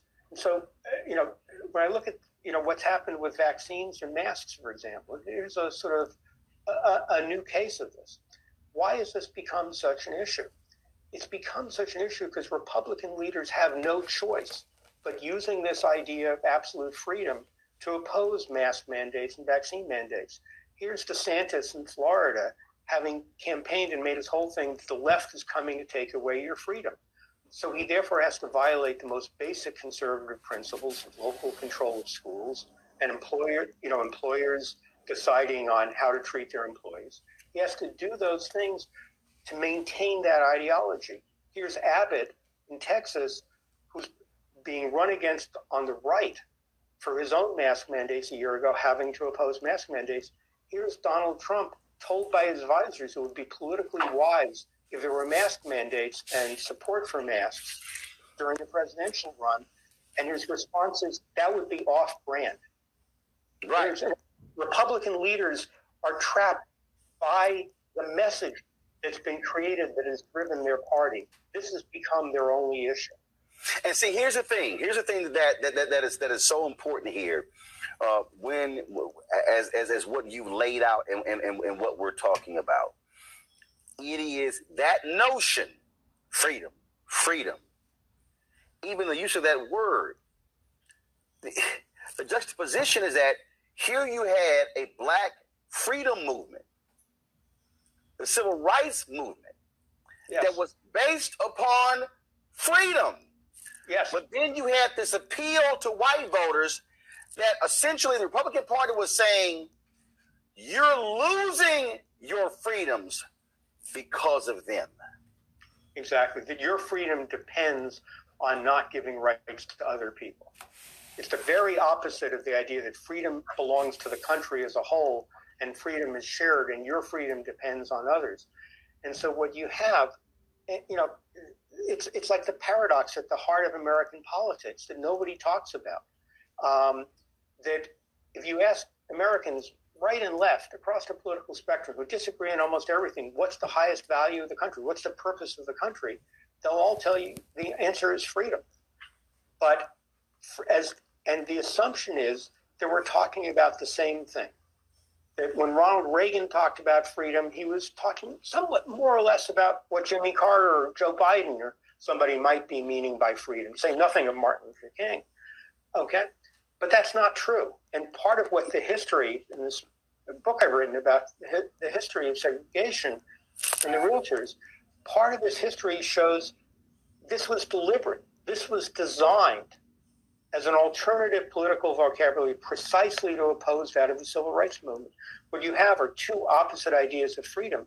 Part of you know where I come to in the book is to say if you want to change this vocabulary, if you want to go back to you know Martin Luther King used the word freedom 20 times in his speech at the March on Washington. He used equality once. This was a movement based on the power of the idea of freedom. Right. Because what, because what King yeah. what King kept saying is, he said, in fact, he said it on April 3rd, 1968, when he said, be true to what you put on paper. And the whole movement was America, we are going to force you to actually do what you put on paper. Because what's on paper is different from what you're actually doing uh, in action. And when you think about, and to, to really broaden this thing, uh, uh, uh Gene, is that what people don't understand that this period was also the advance in the beginning, the underpinning of these conservative foundations. Heritage Foundation, uh, Scaife Mellons, what they founded, all of these things because they were also angry that it was the federal courts, which is also why the Republican Party has made an assault on the federal judiciary a major Absolutely. part of their focus is because they were angered at the federal judges were yes. taking their freedom. Right. You know, the Heritage Foundation in 1984, 20 years after Proposition 14, said the secret to victory in civil rights for conservatives. They were writing this in 1984 as advice to uh, the Reagan administration for their second term for the Justice Department. The secret to victory has been to redefine the terms. That Americans were in favor of equality, they were against segregation. So the key to victory has been for conservatives to redefine the terms. The most critical of those terms was the, was the idea of freedom. That was the key to victory. And with the notion, and so, you know, in some ways, you know, where I started that led me to this book was I, I was on a uh, graduate human rights seminar at Stanford, and I asked the question of myself.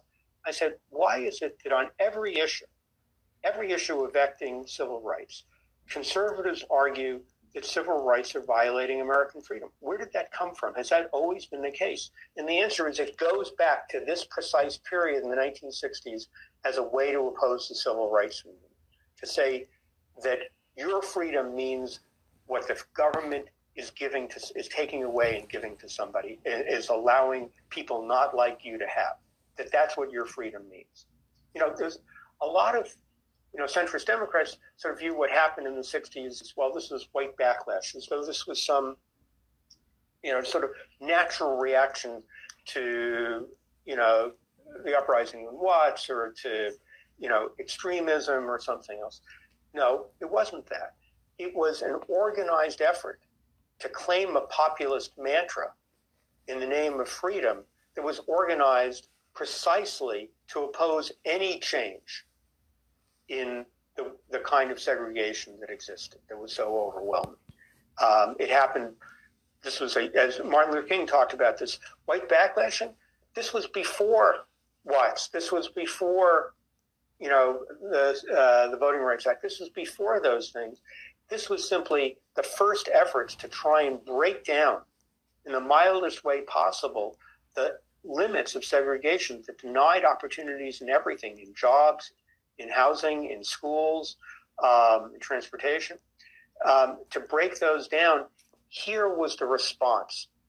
You know, at the time, uh, to tell you how, how much a change this was, they asked, you know, Goldwater only won 40% of the vote on the same ballot, Proposition 14, both in California and nationally. And they asked voters at exit polls of this 40%, how many had voted for him because he was a conservative? And the answer was less than a quarter less than 10% of all voters voted for him because he was a conservative. This was the, the great debacle in the conservative movement. Everybody wrote them off. This language of homeowner rights, that freedom belongs to you, was the language that allowed the, the conservatives to then become the most powerful force in America for the next 50 years and shift the country more and more to the right. That's what's happened. All right, folks, back to that Roland Martin Unfiltered video in just one moment. Oh, that spin class was brutal. Well, you can try using the Buick's massaging seat. Oh, yeah, that's nice. Can I use Apple CarPlay to put some music on? Sure. It's wireless. It's something we all like. Okay, hold on. What's your Buick's Wi-Fi password? Buick Envision 2021. Oh, you should pick something stronger. That's really predictable. That's a really tight spot. Don't worry. I used to hate parallel parking. Me too. Hey. Really outdid yourself. Yes, we did. The all-new Buick Envision, an SUV built around you. All of you. Betty is saving big holiday shopping at Amazon. So now, she's free to become Bear Hug Betty. Settle in, kids. You'll be there a while. Ooh, where you going? Hi, this is Sheryl Lee Ralph. Hello, everyone. It's Kiara Shear. Hey, I'm Taj. I'm Coco. And I'm Lily. And, and we're SWV. What's up, y'all? It's Ryan Destiny, and you're watching Roland Martin Unfiltered. This is fascinating. Um, you know, I, I, sit here and, and, and and right here I have a variety of books. I've got uh, White Supremacy Confronted by Gerald Horne, uh, W.B. Du Bois, Black Reconstruction in America. Uh, there's a book by Denton Watson called Lion in the Lobby. Uh, it's about Clarence Mitchell um, uh, and the NAACP. And what, what, what I constantly am trying to, to explain to people is that for that for that that the period that I call the Second Reconstruction, that I call that the the Black Freedom Movement, the Civil Rights Movement, the Second Reconstruction.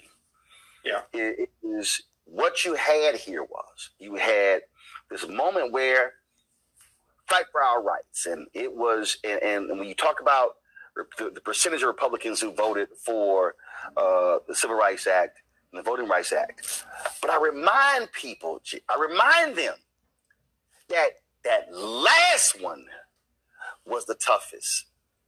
That Republicans aligned Northern Republicans aligned with Southern Democrats to filibuster in the Senate that Fair Housing Act. It was Senator Edward Brooke who was able to break it in early 1968. And the only reason the 1968 Fair Housing Act got passed is because King was assassinated and on April 5th, LBJ sent a letter to the House saying, let's honor the life of this, of this man and pass the Fair Housing Act. And that's when it was signed. It was, uh, it was signed uh, nine days later.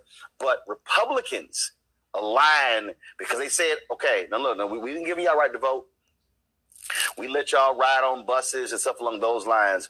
Oh, but hell no when it comes to living in our neighborhoods.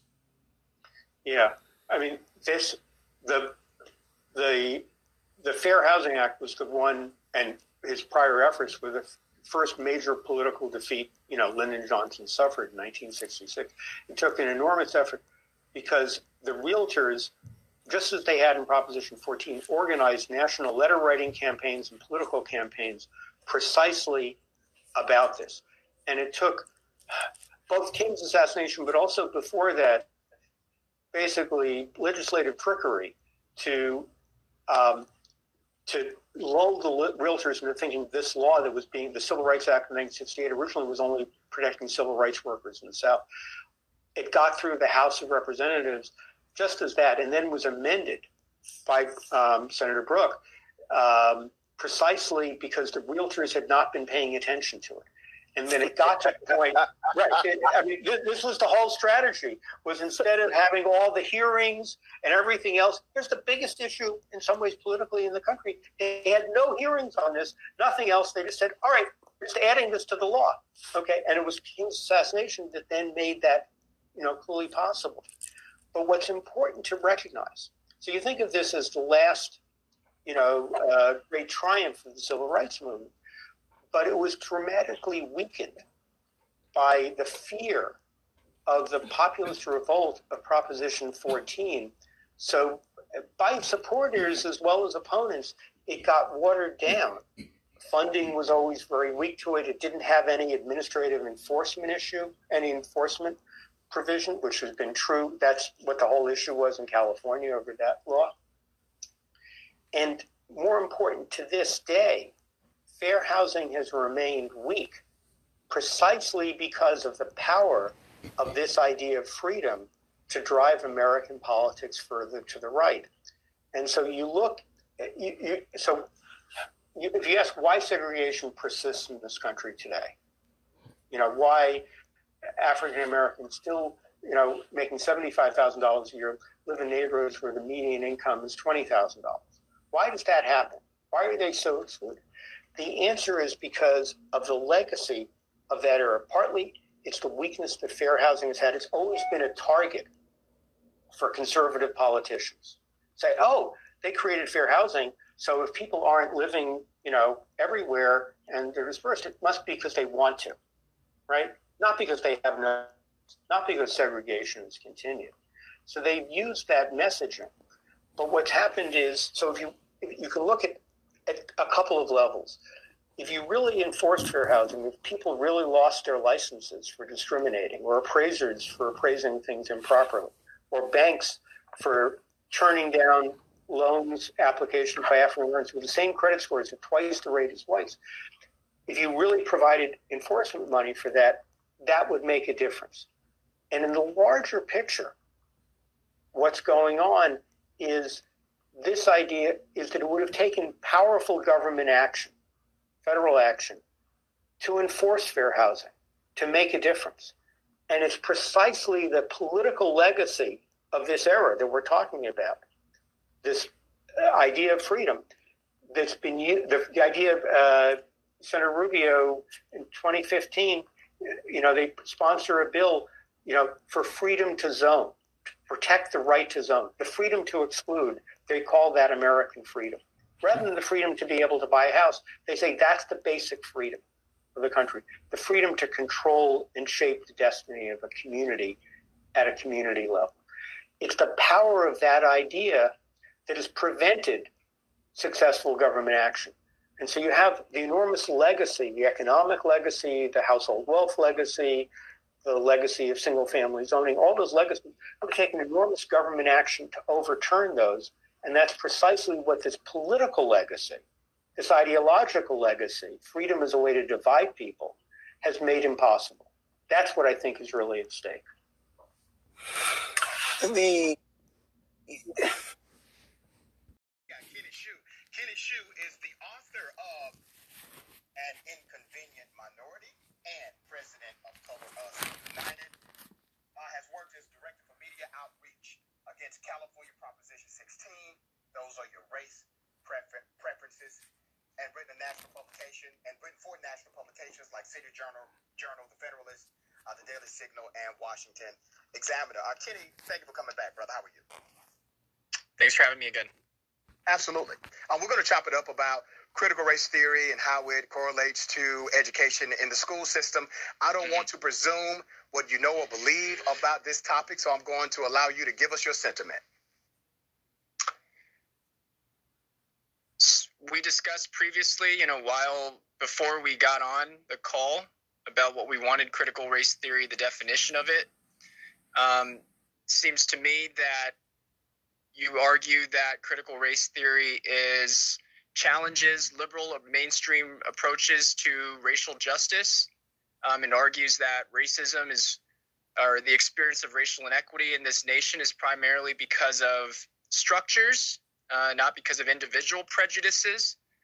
Um, my opinion on this matter is that when we teach now, I want to correct you. I want to correct you on one thing. Okay. That is the study of critical race theory. That does not mean that is the sentiment of everyone who studies critical race theory. Sure. Just so you understand, there's a significant difference in that. Sure, sure. Well, I, when it comes to education, you know, when it comes to pedagogy and teaching children, I think we need a more empowering racial narrative than critical race theory. That's that's basically my argument. Okay. Uh, you are aware that critical race theory is not taught in K through 12 education. Uh, that's not true. That's okay. definitely not true. Um, we've had I've I've had the pleasure of investigating several districts that have instituted things like Black Lives Matter in the schools. That's not critical race theory. The, the you know it's principles not, based off of critical, critical, race, race theory. theory. It's principles based off of critical race theory. It's it's saying that the United States is a systemically racist country, uh, that white people are inherently prejudiced against black people, uh, that structures of society collaborate uh, to attempt to, you know, denigrate or destroy black people in this country. Yeah, that's critical race theory. So, so let, me, let me help you out here uh, because I think you're confused. Uh, critical race theory is a theoretical framework. It's an advanced theoretical construct, uh, typically taught in advanced level collegiate studies. As a matter of fact, most collegiate studies or most college degrees do not require that you even learn one of those theories. But if you get to graduate, doctoral, even law school studies, you learn critical race theory. Uh, you do certain research in social uh, research programs. You're going to learn things like grounded theory, etc. That's a way to analyze data. So, it's are you aware of driven? Allow me to finish, sir. It's a yeah, data-driven yeah. approach. Um, I will give you an example of what critical race theory uh, looks to deconstruct as a theory. Okay, um, let me take you to 1882, the Chinese Exclusion Act of 1882. You want to explain to us what that act was about? Yeah, no, absolutely. It excluded. It? it? was a law passed by you know the federal government that excluded Chinese from coming to this country and okay. immigrating successfully into this country. Was that racist, bigoted, prejudicial? Of course. Okay. Was that constructed by a law, statute, institution, or government? Yeah, of course. It's the Chinese Exclusion Act. That's right. That's what critical race theory seeks to examine under the theoretical core that racism plays a part in the institutional norms, ordinances, laws, and statutes that are normative. During the time okay. of its passing, it was normative. The majority of Americans agreed. The majority of those uh, uh, in the world at that time in our country agreed with exclusionary doctrine, and it did. It was not limited to the Chinese. There was exclusionary doctrine doctrine related to uh, descendants of Africans that said even if you're born on American soil, if you are black, you are African, you are not in fact American. That was another form of exclusionary doctrine. Critical race okay. theory seeks to understand the connection between the law that was passed, which you have admitted was rooted in racism, and how to deconstruct it because it did, in fact, create an inequity beyond the exclusion. That's it. It's real simple. And do you, again, okay, do you believe we've made progress since then, since the passage of the Chinese Exclusion Act? Yes, sir. Absolutely. Good. Yes, progress has been made. So I mean, this is this is what this is what I'm talking about. Then I, I'm saying the way that race is taught in schools, which is what I wanted to talk about. Mm-hmm. We should teach race, and yes, we should teach the historical racism. What I'm opposed to teaching is I'm opposed to teaching that that racism still defines people's abilities to get ahead in this country today. That's really interesting. Um, you say that in the late 1800s, laws did in fact limit um, the Chinese from getting ahead in this country, but that has all of a sudden, all of that has completely 100% evaporated, correct? Why would any reasonable person oppose equity? My name is Quay Hanna. I've spent my career standing up against racism in white America, speaking to students about why they should judge others without prejudice or bias, regardless of skin color. I think equity is an important value I mean, it is gradually, I mean, it's not 100% evaporated, mm-hmm. but it is gradually, yes, you know, grown Okay. to become Critical not race a theory factor, does not not a disagree with you primary on that. factor in the elevation of people in this country. Yes. Critical race theory doesn't disagree with you on the gradualism of progress and change, and, so I don't, I don't know what beef you have with that. Let me take you back to um, your proclamation in the beginning of our conversation uh, that critical race theory is in fact taught in K through 12 education. Uh, there was a study, there was a survey done uh, by this was an American education survey uh, that said, "Hey, are you all teaching critical race theory?" 96% of the educators said no. Uh, there is no critical race theory being taught in our institutions. Uh, and the vast majority of those educators polled were actually 100% against it ever being taught in K through 12 education. Even those that were aware of the concept and generally friendly to the notion of critical race theory also said it should not be taught in K through 12 education. My question to you is with 96% of educators, public school educators being surveyed saying, no, we do not teach that in the school system, and with the vast majority of them also saying it should not be taught in K through 12 education because it is an advanced theoretical framework, and with many of them actually being friendly to the concept of critical race theory, how is it that all of a sudden critical race theory inside of school systems has become a primary debate when it is really virtually not being done? And you have states like Texas that have passed laws, a, an entire state law that says if you teach the KKK, you cannot add deference to the teaching, meaning you cannot teach them as morally reprehensible. You cannot add deference, morality, or ethics to that teaching anymore. Don't you find it more offensive that we can no longer call the KKK evil? In the United States of America, primarily by way of a state of Texas. Uh, don't you find that to be more egregious in our education system than what maybe 4% of education educators say they teach? Have you heard of critical pedagogy? Of course I have. Have you heard of Paulo Freire? Of course. Okay. So you must have heard of the term critical consciousness. Mm-hmm. The idea of critical race theorists in, in education, you know, stemming you want to answer my question about Texas, the Texas law? So I'm tracing to you the, the valid concern that many people raise about critical race theory in schools. The the the Teachers College Columbia, Harvard Law School is implementing it, what critical pedagogy is is the implementation of critical theoretical practices into education and practice. So you're not going to say, okay, we're teaching you critical race theory, but you're you're assuming the premises of critical race theory. I'll give you an example, stark example. Ethnic studies recently passed in California. Did, done a ton of research on ethnic studies.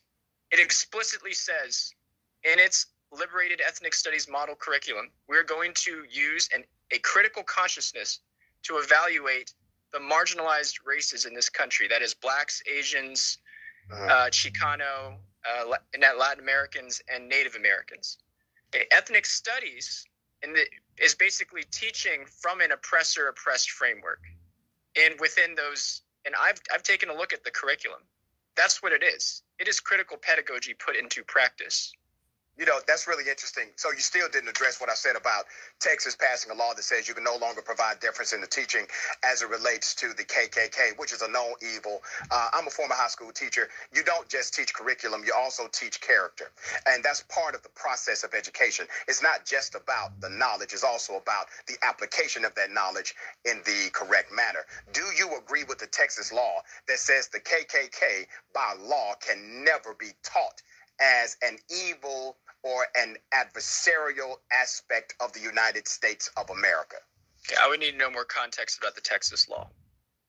Okay, you do that. We'll bring you back next time so you can chop it up yeah. about that well, Texas I, law. You know, in fact, I wanted to talk about the things that we talked about last time, and I wanted to follow up with you because I did do some more research. Like you brought up some studies, for example, that showed that uh, Asian people, by virtue of their last name, you know, if your last name is Shu or Wong, you're gonna you're less likely to get callbacks, you know, in interviews, which is a, a common thing. Well, I, I actually looked at New Mac Microeconomic Studies, Tian Lo, 2009. Right now, at this moment, conditional upon education, Asian males and black females earn more conditional on education than the average American. So, in actuality, what you're seeing here, I mean, and, and so this this is not a sir. Let me you just you need more education to, ha- that, to that's, make that's more in what, this country anymore. That's that's what you have just proclaimed is 100% untrue based on statistical data. I, I, white hey, white individuals. Tian Luo Luo. I, I'm going to go ahead and cite something to you. I'm going to cite it to you, brother. Uh, Sure. Based on the Department of Labor statistics, uh, black people, black males, make around 70 cent on the dollar as their white male counterparts in a similar job, similar experience, similar degree. Black females are ticking uh, in a very similar way, around 68 cent per dollar, very same elements apply. Let me go ahead and highlight to you um, the 28% callback study uh, that was conducted by the University of Toronto and Ryerson University. They both did blind studies and had the same conclusive data. You can look this up when you get a moment. You can look it up while I'm talking to you.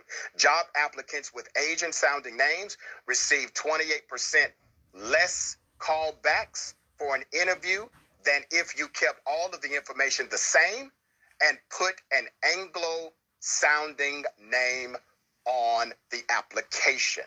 NPR reports that university research, researchers base their results on data directly from the American Economic Association study. Kenny, are you still there? Yeah, I'm still here. Okay. Uh, you are one of the Asian Americans. You don't. Do you feel that discrimination is a real thing in America? That Asian Americans are actually discriminated against? Do you at least agree to that? I mean, look at my book. My book is about Asian discrimination. It's called An Inconvenient Minority. It's about how the Ivy Leagues discriminate against Americans. You know, right, it's, so I mean, you do believe Asian that Americans. discrimination. Well, so I'm not, I'm not, discriminated I'm not, too, not privy right? to the fact that people are discriminated against in this country all the time for So you agree whatever that reason, black folks age, are also height, discriminated race, against? youth, real simple like question. that. Black people also are discriminated against as well, correct? Of course. Okay. Okay. But the the the in, in certain scenarios, yes. But uh, uh, let me give you another thing. Right now, So are Asians right only now, if discriminated you are against? right now, let me ask you, are- brother Kenny, are Asians only discriminated against in certain scenarios, scenarios, or is there discrimination against across the board?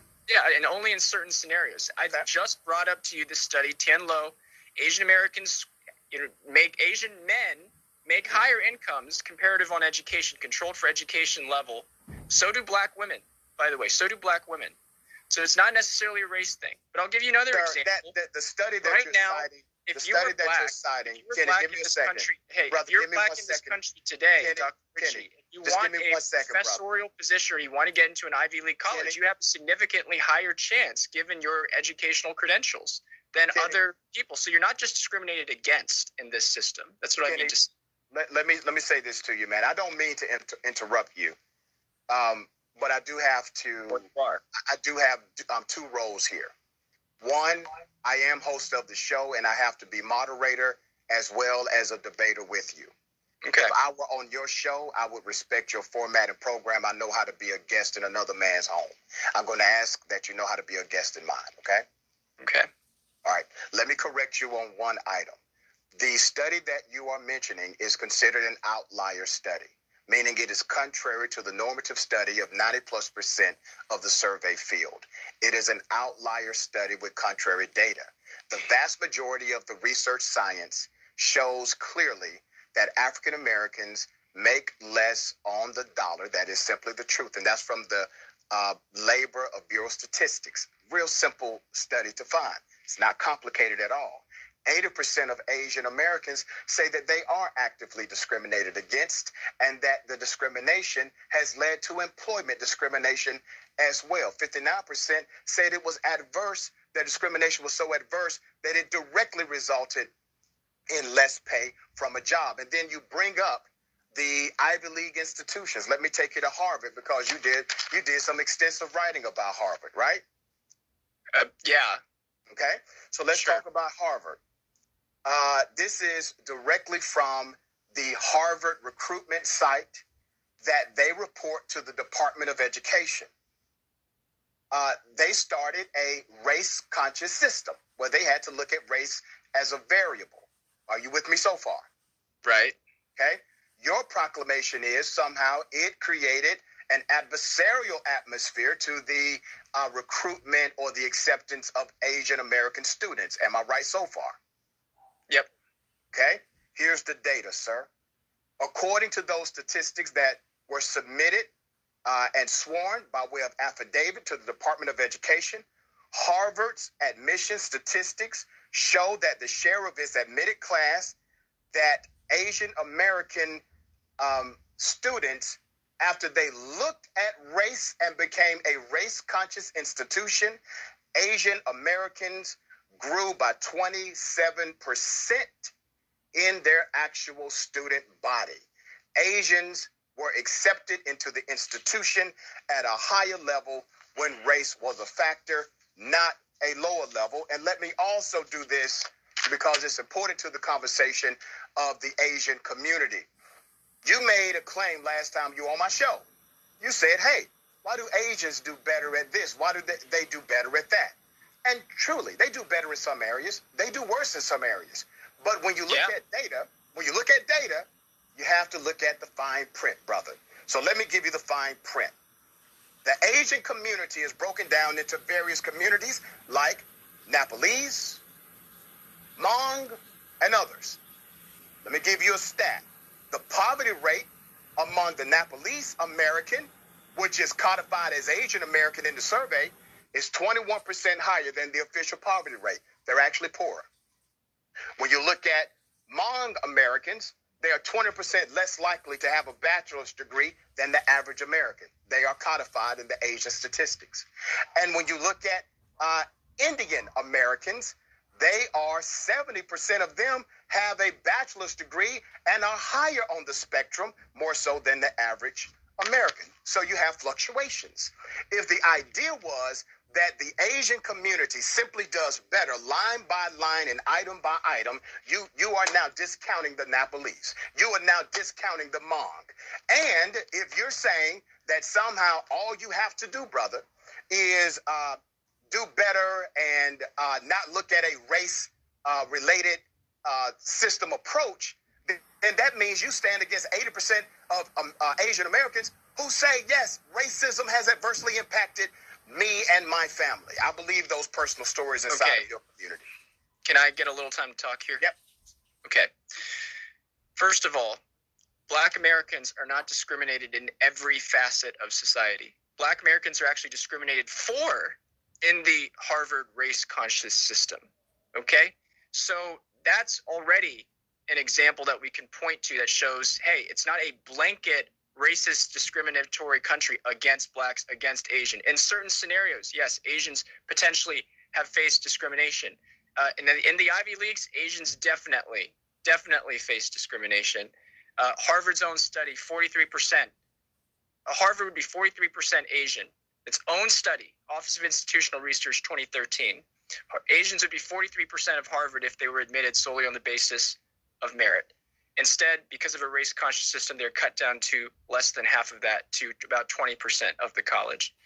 Finally, I'm going to talk about the word merit because I The- think you're utilizing it incorrectly. based on objective merit, you know, grades, test scores, extracurriculars, the things that Harvard anybody would agree we should merit merit is process. merit is never objective merit is subjective Mm-hmm. because of the needs of the institution and the background of the scholar i may not want a 4.0 student that does zero extracurricular activities maybe i want a 3.5 student who's president of the student government that is an objective standard set by the institution. Continue. That okay.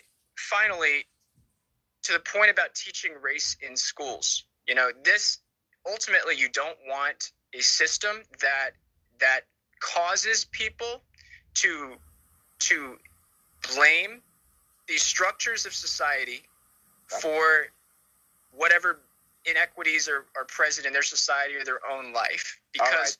What that does is it just creates an atmosphere where a person is unlikely to want to achieve to get to a higher position in life All right. Well, that definitely has not been the result of the data because we are not blaming, we are setting remedy. You cannot change what you fail to acknowledge. The systems, including the Chinese Exclusionary Act, they were changed because individuals blamed the government for that act and said it must be fixed. So you can't fix, brother, what you failed to acknowledge. Kenny, I'm flat out of time. I do appreciate you being on the show. Thank you, man. Okay. Thank you.